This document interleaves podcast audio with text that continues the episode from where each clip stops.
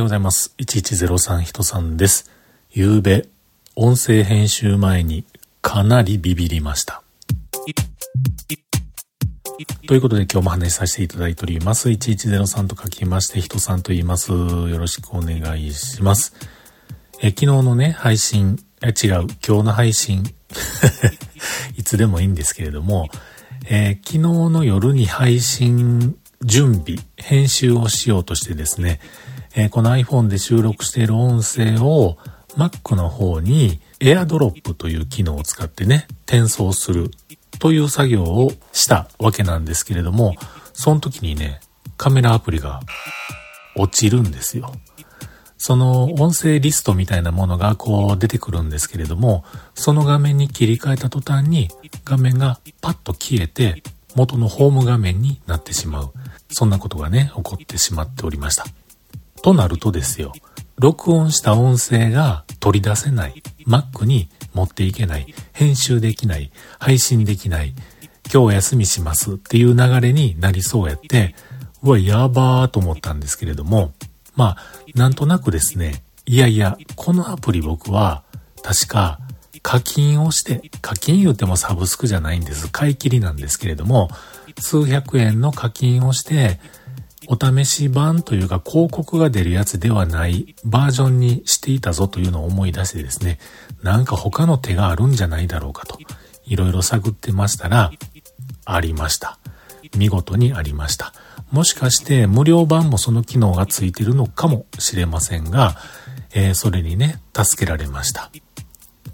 僕が使っているこの iPhone の録音アプリ、AVR Pro という名前のカメラアプリなん、カメラちゃうわ。音声収録、マイク収録、音声記録アプリなんですよ。うん、まあ、レコーダー、ボイスレコーダーですよね。で、この AVR Pro のメニューの中をずっと見ていきますと、この iPhone が同じ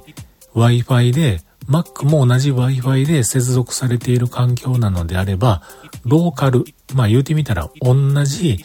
えー、部屋の中の同じ事務所の中の同じローカルの中の、えー、ネットワーク経由でですね、えー、ホームページ上のように、まあブラウザーでですね、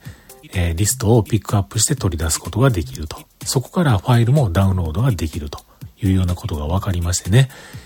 うん。Http コロンスラッシュスラッシュ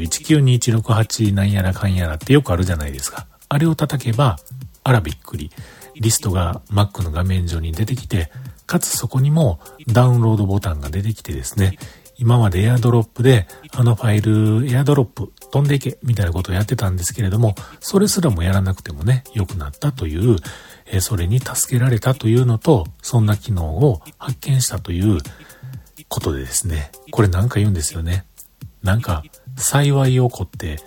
えー、幸い、幸い生じて福となす。違う、何やったかななんかありますよね、そんな言葉がね。そういうふうなことが起こって、あ、こんな使い方もあるんか、という、えー、あ、災い転じて福となる、なす。なんかそうなんですよね。まあそんなこんなのお話でございましたけれども、今日もね、そのファイルの取り出し方で、えー、データを取ってですね、編集をしています。これはもう Mac でも Windows でも関係ないですね。同じ Wi-Fi 環境の中であれば使えると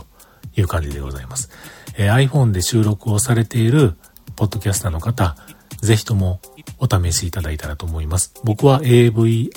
Pro っていうアプリです。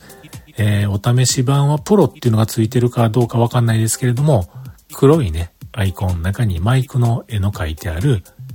ものです。よかったらお試しください。